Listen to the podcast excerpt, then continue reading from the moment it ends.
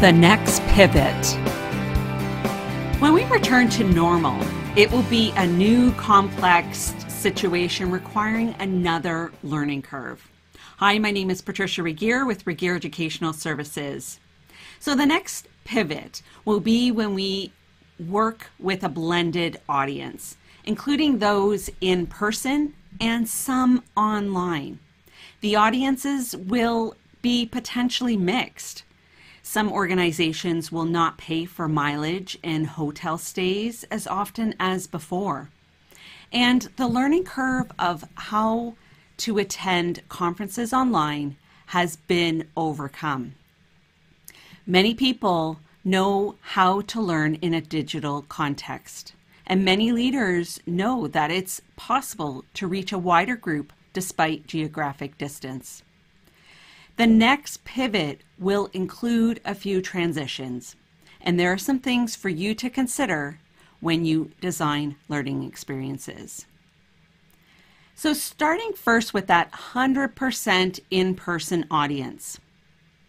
The first transition will include facilitators who have been potentially sitting to train for half days will now possibly stand for a whole day. This is a physical aspect that we'll need to consider.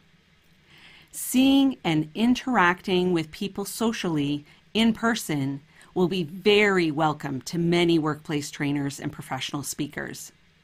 But interacting in person again will be different than on screen, and this may also be tiring in a new way. Some people will be exhilarated, and some will be drained. So we need to consider this for how we balance things when we're planning our learning experiences and events. We will also continue to have masks on and physical distancing in many contexts. And this will require interacting without full facial expressions like in the past. Engagement activities will need to adapt and change again to include physical distancing and without the multimedia tools that have aided engagement. Include these aspects in your solutions and learning experience designs and adaptations.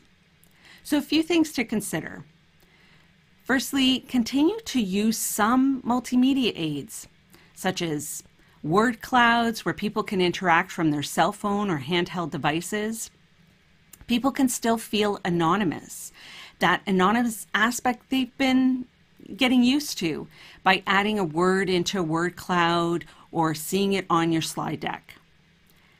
Adapt your engagement activities to include physical distancing. And add hand sanitizer and disinfectant wipes to your facilitator kit if you're pulling out those great tools that you used to use and consider to embrace these opportunities to be innovative and creative. Now, for the blended audience. The more complex and bigger challenge will be the audiences that include participants online and in person at the same time. You have some people in masks in the same room, and you'll have some people joining the learning experience from their computers at a distance. And it's important to engage both groups as equally as possible and have them interact with each other.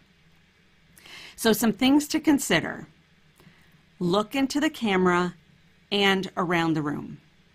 Possibly have everyone on their computers if they're in the same room or at a distance for equal opportunities to join in polls and chat take care of these two different groups will require a team, including a technical producer.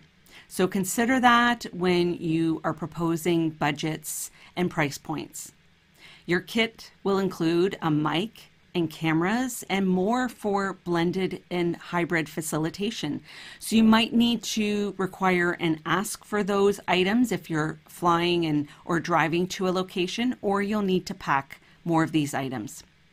And finally again, also continue to embrace these opportunities to be innovative and creative.